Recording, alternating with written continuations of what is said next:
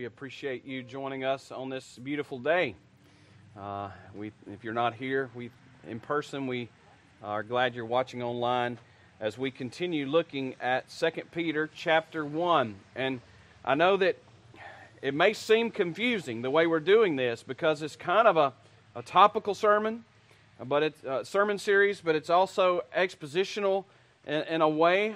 We're, we're looking at a small portion of one small book over a period of a couple of months. And, and I don't want you to miss the importance of this because this is really going to set the course for the future of how we make disciples as individuals, how we view spiritual maturity as a church because in 2 Peter chapter 1, the apostle Peter basically gives us a system, he gives us a systematic, orderly spiritual growth program, it seems. He gives us a, a systematic, orderly, disciple making strategy, a way to lead people from faith to maturity, a way to lead people from, from immaturity to maturity and stability in the faith. And we, we spent the first week of this series as we're taking a break from the Gospel of Luke. We're going to get right back into Luke uh, in January when, when we get beyond 2020. We'll get right back into Luke, but we're taking a break from Luke to look at these verses in 2 Peter chapter 1, where Peter makes three bold claims. He makes three bold claims, three bold promises. The first promise he made that we saw in that very first sermon several weeks ago is that God has provided us with everything that we need for life and for godliness along with precious and magnificent promises, so that we can be partakers of the divine nature. So that by escaping the corruption that is in this world, we can be partakers of the divine nature. So that's, that's Peter's first bold promise. Number one, that God has given us everything we need for life and for godliness.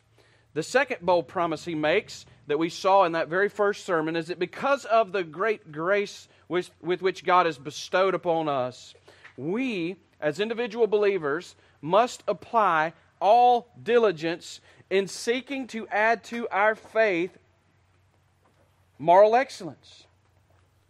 And we must apply all diligence in our moral excellence to add to that moral excellence that spiritual fortitude knowledge, and to our knowledge, self control, and to our self control, godliness, and to our godliness, brotherly affection, to brotherly affection, love. And, and then, he, then he makes a third claim that if we go after these qualities diligently, if we invest ourselves in, these, in pursuing these qualities and adding these qualities one upon the other, he makes the promise that if these qualities are ours and are increasing, we will not be useless, we will not be unfruitful we will not be blind. We won't be at risk of falling away, but rather we will have the kingdom abundantly supplied to us. So Peter basically says, here is how you mature as a believer in Christ. Here's how you mature as a disciple. And if you mature as a disciple in this way, then by default, this is how you make maturing disciples.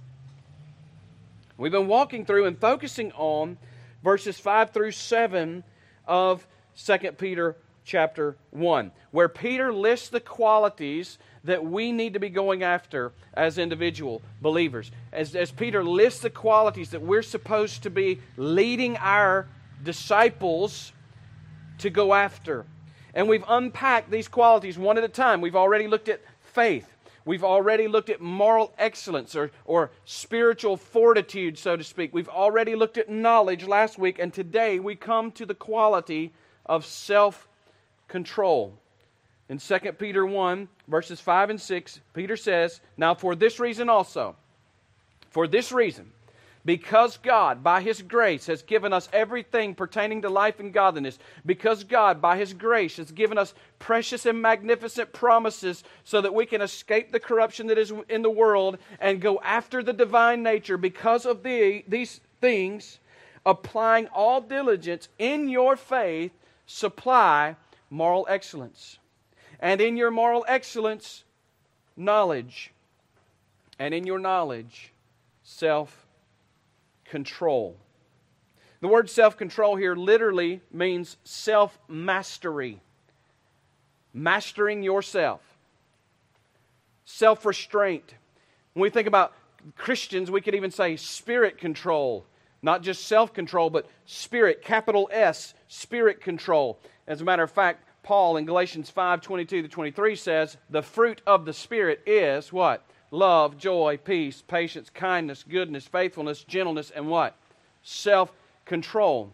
Against such there is no law. So self control is a fruit of the Spirit. It's spirit control. It's a product of the Spirit, which reminds us of the logical progression here that Peter's giving us. Don't miss this logical progression. You come to saving biblical faith by God's grace alone. He has given us this faith. He has provided us this faith. He has provided us with everything pertaining to life and godliness. So He gives us this faith, and through that God given faith, we then gain and maintain and increase in moral excellence, in spiritual fortitude, in, in moral energy, Christian energy. And then you hone in, stay with me, you hone in that moral excellence, that energy, that fortitude, through an increasing and consuming knowledge of Jesus Christ, like we saw last week. So God gives us this faith, which then results in a measure of spiritual fortitude and spiritual energy and Christian excellence and moral excellence, which we want to increase in, but we also need to hone in and direct that fortitude and that energy to, to the right things. So we add to that a knowledge, a knowledge of Christ. And as we gain a knowledge of Christ and we become consumed with who Christ is, then what do we do? We bring ourselves under His control. We bring ourselves under His teaching. We become self controlled. Ultimately, self control is simply remaining under the control of the Holy Spirit who will always subject us. Don't miss this. The Holy Spirit will always subject us to Jesus Christ and his teachings. So, being self controlled is simply knowing Christ and submitting ourselves to Him and controlling ourselves, being spirit controlled under the mastery of Jesus Christ. In 1 Corinthians chapter 9, we get a picture of self control.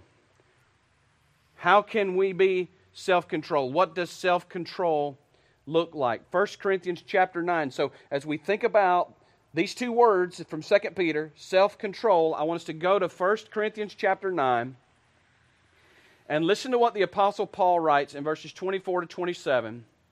And we're going to seek to understand self control based upon these verses. 1 Corinthians chapter 9, beginning in verse number 24. 1 Corinthians chapter 9, beginning in verse number 24, the Apostle Paul writes, Do you not know that those who run in a race all run, but only one receives the prize? Run in such a way that you may win. Everyone who competes in the games exercises self control. Everyone who competes in the games, the games, the games,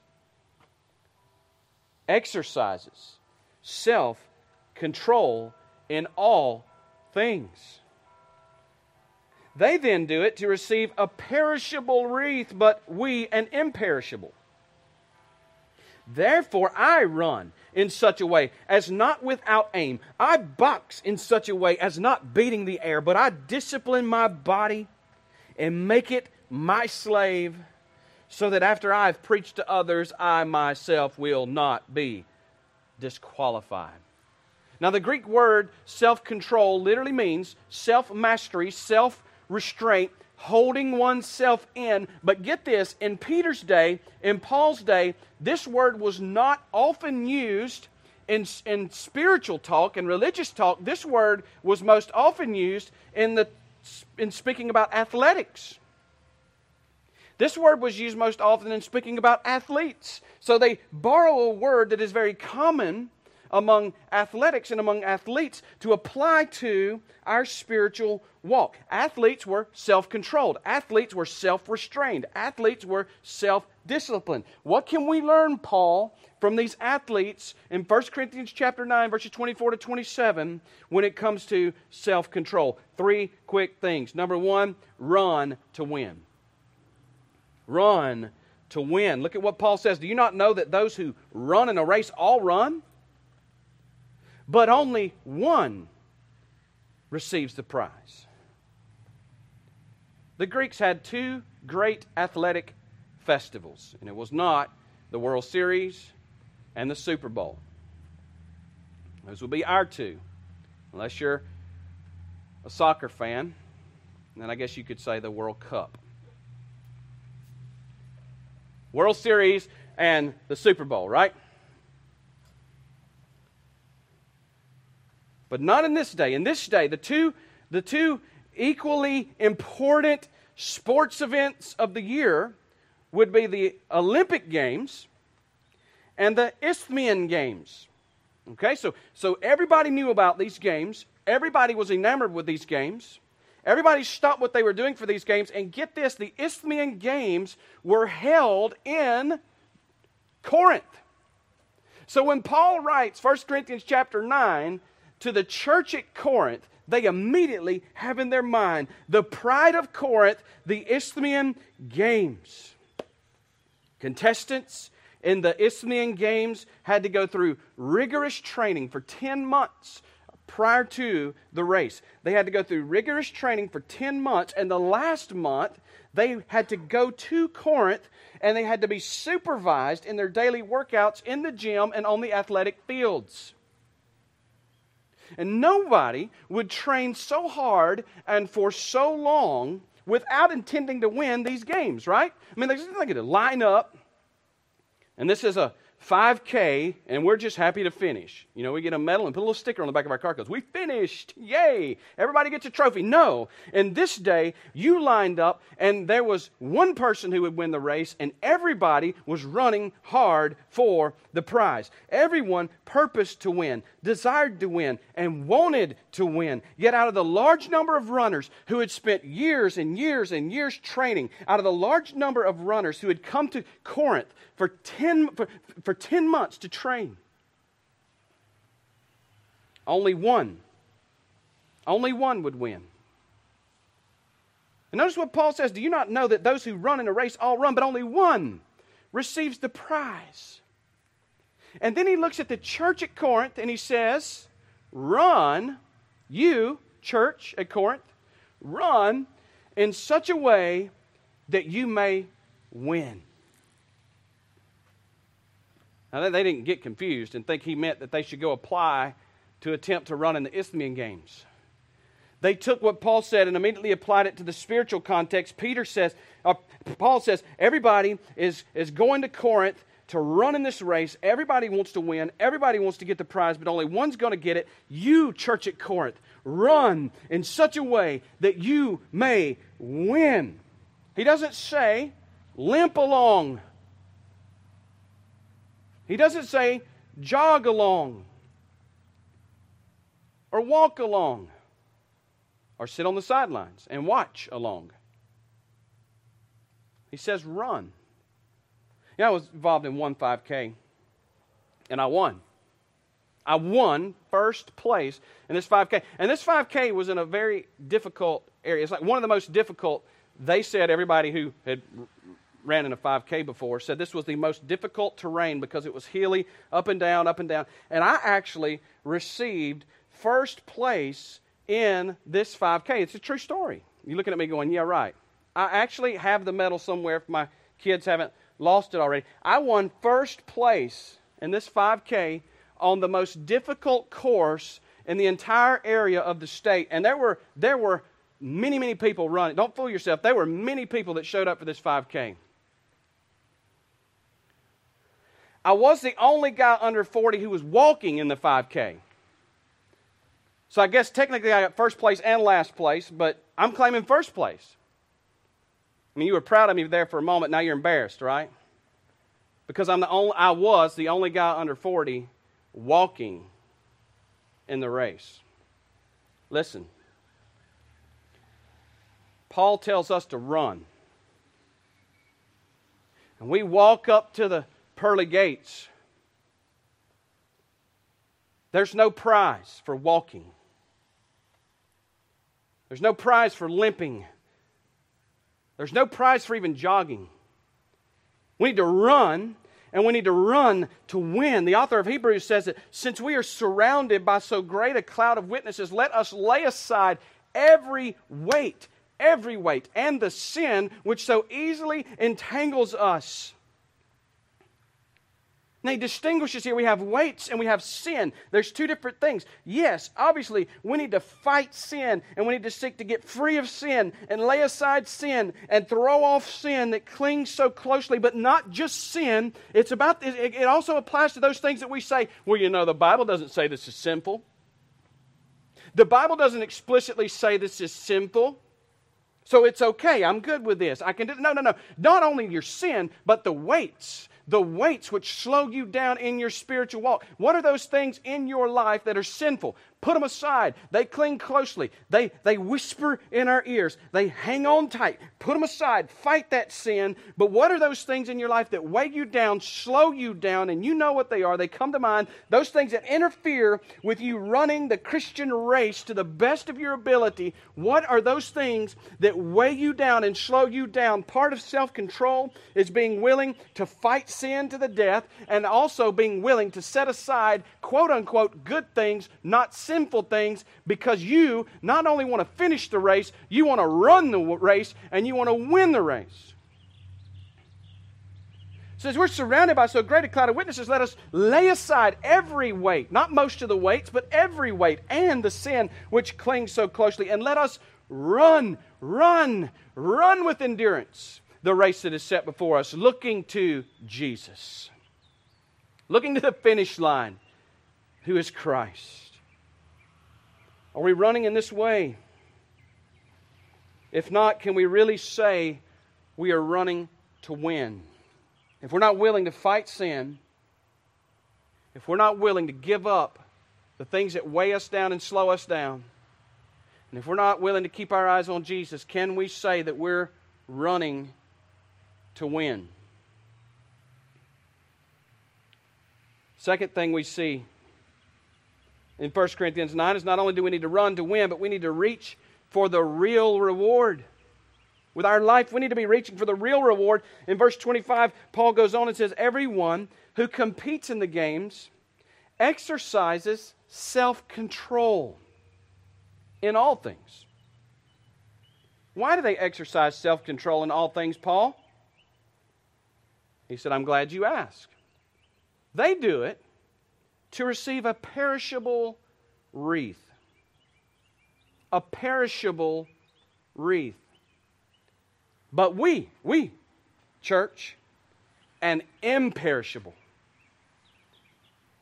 To put that in simple terms for you kids, the people who are running in these Isthmian games are running for a prize that is going to rot and decay and burn up and be lost.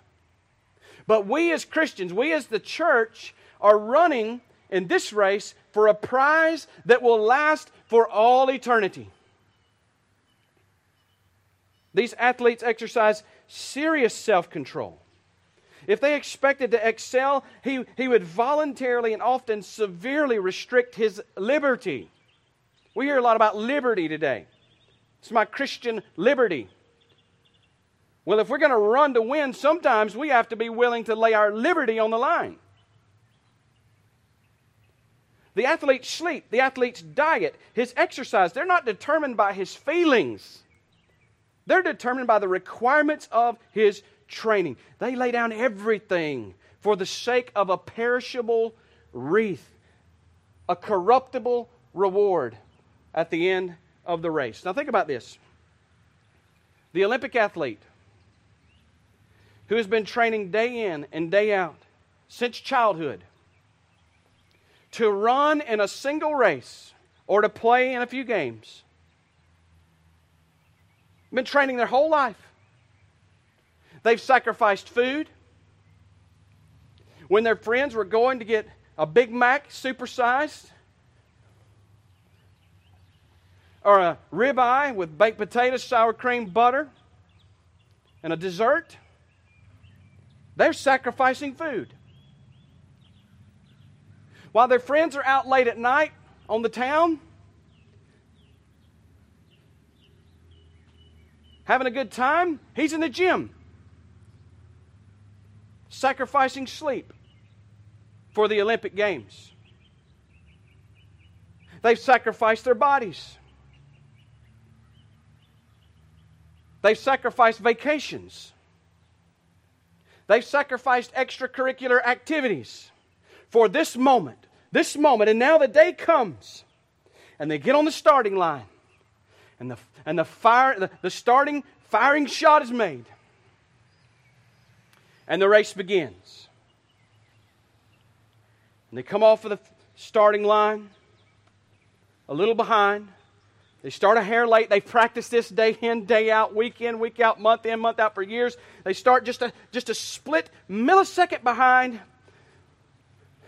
But all of the sacrifices that they've made begin to play in their mind. And they begin to run or they begin to play with everything they have in their bodies. Everything they have in their mind. And they run and they win. And they win. And they're placed on that middle platform of the Olympic Games. And the gold medal, which is not really gold, it's not all gold, but the gold medal is placed around their neck. The American flag flies in the background. The national anthem plays. The crowd goes wild.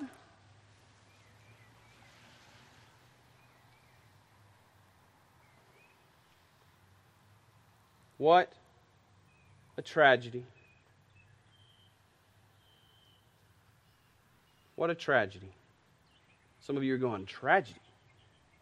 How dare you call such a victory a tragedy?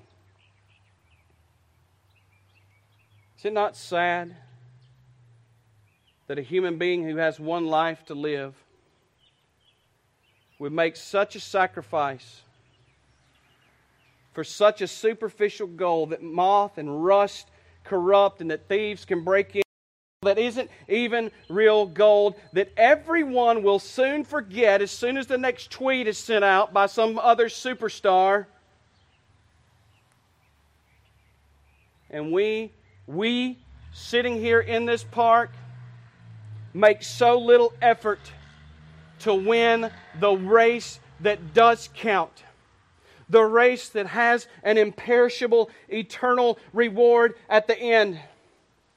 And I'm going to tell you one of the most condemning things about the 21st century Western church is that we are the same way with our kids when it comes to baseball or basketball or football or softball or soccer or fill in the blanks, we will practice, we will run, we will train, we will diet, we will go to camp after camp after camp for what? So that they can be rich and they can be famous, so that they can get the big break and be somebody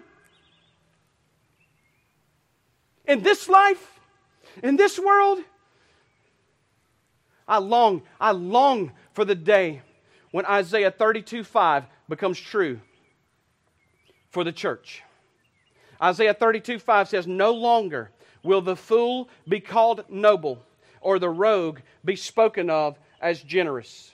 In the New Living Translation, it says, In that day, ungodly fools will not be heroes, scoundrels will not be respected. We have taught an entire generation or two or three of children and youth that the scoundrels that they see on television are the heroes, that the fools that we see on television playing in arenas, making millions of dollars, are heroes, and that missionaries, and they're this, they're this special class of people over here that you send off and you forget about. Would to God, would to God that we would be parents and grandparents that would point out the fact that men and women and young people who have left homes, houses, lands, families, farms for the kingdom of God who are forgotten are the heroes, and these guys who are making millions on television are the scoundrels most of the time. I love Voddie Baucham's illustration when he talks about families who say they, they want their kids to play sports because it teaches them respect and integrity. It's like, have you, have you seen and heard the news reports about the NFL players and the NBA players? Is that integrity? Is that honor? Is that what we're going for here? The best of the best? This is the cream of the crop? This is what we get? Would to God, would to God that we would see the value of the imperishable reward at the end of this spiritual race and get our eyes off of this nonsense that's going to burn up one day. I know I'm in trouble. I'll wait on the emails, the Facebook messages, but I want to challenge you. I want to challenge you to invest your life in an imperishable wreath that will not fade away. Jesus said in Matthew 6, Do not, do not store up for yourselves treasures in heaven where rust destroy and where thieves break in and steal, but store up for yourselves treasures in heaven where neither moth nor rust destroys and where thieves do not break in and steal. For where your treasure is, there your heart will be also. Where, my friend, is your treasure? Where, my friend, is your heart? Is it in this life? Is it in the games we play in this life? Or is it in eternity and the kingdom of God? What do we sacrifice? How do we train? How disciplined are we? How do we compare to the athlete? Paul was disciplined. Paul was self control, which leads us to the third point rigorous discipline.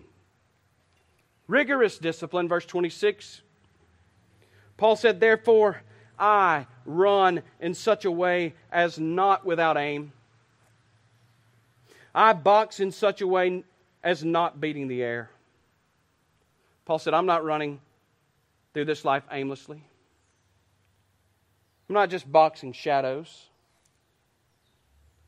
I'm always training, always fighting the real fight, the good fight. Philippians 3 Not that I have already obtained this or am already perfect, but I press on to make it my own because Christ Jesus has made me his own. Brothers, I do not consider that I've made it my own, but one thing I do, forgetting what lies behind and straining forward to what lies ahead, I press on toward the goal for the prize of the upward call of God in Christ Jesus. Paul was running to win. Verse 27, he says, I discipline my body I discipline my body. That word discipline here literally means to hit under the eye. He figuratively would give his body a black eye. Just knock it out if necessary. Which sounds severe until you realize Paul also said, I die daily. He not only disciplined his body, but he goes on, he says, I discipline my body and make it my slave. Slave. Paul puts his body into subjection, into slavery to Christ's purposes. As a matter of fact, Peter in 2 Peter chapter 1 and verse 1 introduces himself as a slave of Christ. Now your translation may say servant, but the Greek word is not servant.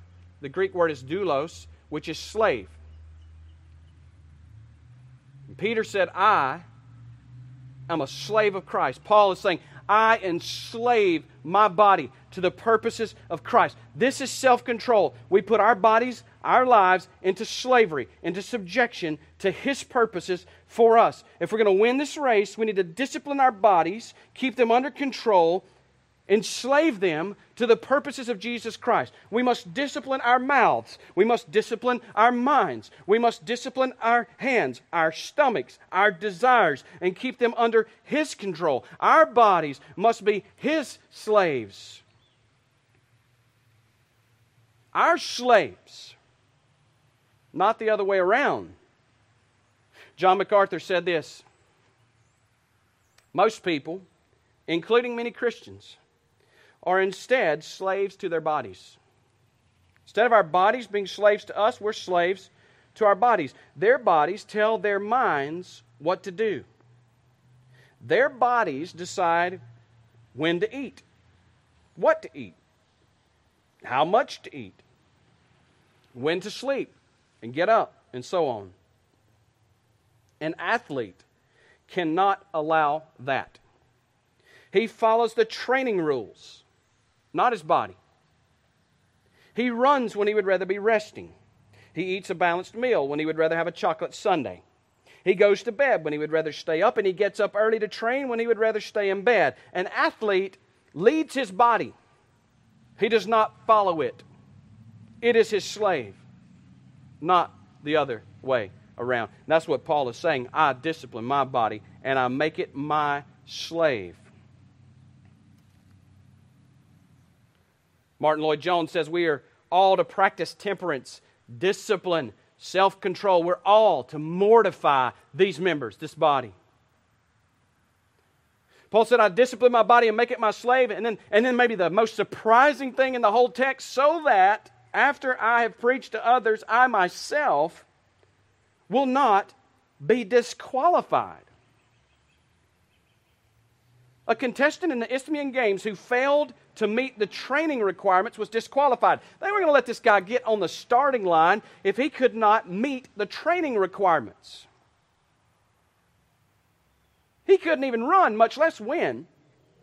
And Paul did not want to spend his life preaching the requirements to others and then be disqualified for not meeting the requirements himself. Do you understand? Do you understand the warning that Paul just issued to us, even though he issues it to himself first? If Paul, who ran, trained, and disciplined himself like he did, could be disqualified, what does that say for us? That we should just kick back and presume upon Christ's amazing grace and take his grace for granted? No, it means that we should be all the more diligent to discipline ourselves, to train ourselves, to run as though we could be disqualified at any moment. Or, as Peter said in our primary text for this series, that we need to be applying all diligence. And in our faith, supply moral excellence. And in our moral excellence, knowledge. And in our knowledge, self control. This is serious. Self control is serious business. Jerry Rankin, in his book on spiritual warfare, speaks of self control. And listen to what he says. He says, When we have no discipline in planning and managing our time, it is easy for Satan to divert us and hinder us from doing what we should. We never get around to fulfilling our tasks and responsibilities. Many Christians have had plans for serving the Lord, being a more conscientious witness, even going to the mission field, but they never get around to it. Paul said in 1 Corinthians 9 26 and 27, therefore I run in such a way as not without aim. I box in such a way as not beating the air, but I discipline my body and make it my slave so that after I have preached to others, I myself will not be disqualified. I have always been intrigued that Paul, of all people, could be concerned about being disqualified and no longer useful to God. He who had planted churches and been used so effectively in evangelism. But this should be a helpful clue to us. Paul realized that he must stay focused on God's calling and purpose. That focused commitment is much more than time management. But he understood that unless he disciplined his body, even he could be distracted by secondary and trivial things and no longer useful to God. Listen, friend, if the Apostle Paul can be distracted, runs the risk of being distracted, what does that say about us in our day? With constant screens, constant competitors for our loyalty, constant competitors for our attention, constant pressures, constant stressors. If Paul could be distracted and run the risk of being useless to God, what does that say for us?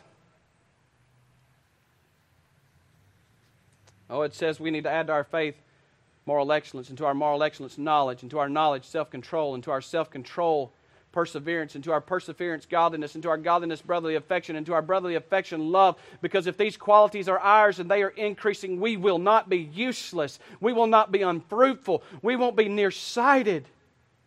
We will never fall away. But entrance into the eternal kingdom will be prepared and awaiting us. Run to win. Reach for the real lasting rewards and rigorously discipline yourself.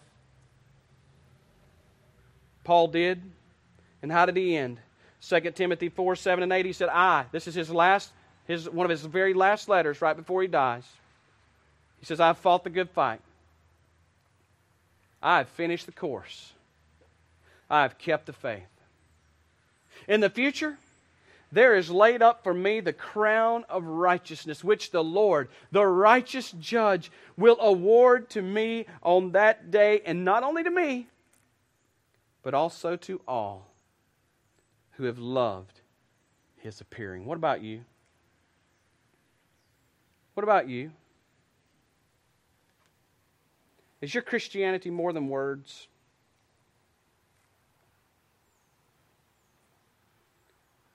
Is your Christianity more than just a belief system?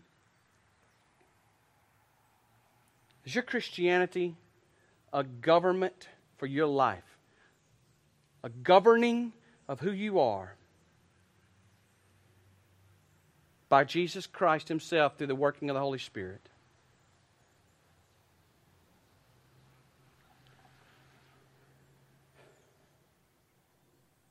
Is your Christianity a race that you're running, a life that you're living, an investment that you're making, a pursuit that you're on? Or is it just some words you said before you took your seat on the sidelines and waited for the end of the race? The Christian life is more than words. The Christian life is more than a belief system. The Christian life is you, it's me, repenting of our sin daily, throwing ourselves totally upon the mercy and the grace of Jesus Christ, and being renewed and transformed and moved to be about what Christ is about. Is that your Christianity? If not, I invite you to turn from your sin this morning, turn from your futile endeavors this morning, and turn to Christ Get in the race. Run to win. Reach for the real rewards. Rigorously discipline yourself to win. Not just to finish, but to win for the glory of God and for the fame of the name of Jesus Christ. Would you bow with me? Father, we thank you for your love. We thank you for your grace, your mercy. We thank you for your gospel and that your mercy is more than all of our wasted days. Thank you, God, that your mercy is more than our wasted days and years. And we can have a fresh start even now today. Help us to add to our knowledge of you self control, subjection to you, self restraint, spirit control. Help us to run this race with discipline, with boldness, with courage, with passion. And help us not only finish it, but help us to win it. And we'll give you praise and thanks for it in Jesus' name. Amen. Now, as you're dismissed, there will be some pastors around the fountain. If you need prayer, counsel, guidance, direction, you come. They'll be glad to pray for you. As you're dismissed, there'll be some guys with some buckets available at the exits that can take your offering. Thank you for being here this morning. Thank you for joining us for worship. Thank you for being here in the dreary weather. Pray that God has encouraged you, has challenged you, and then we'll leave here differently than we came in. Thank you for being here this morning. You are dismissed.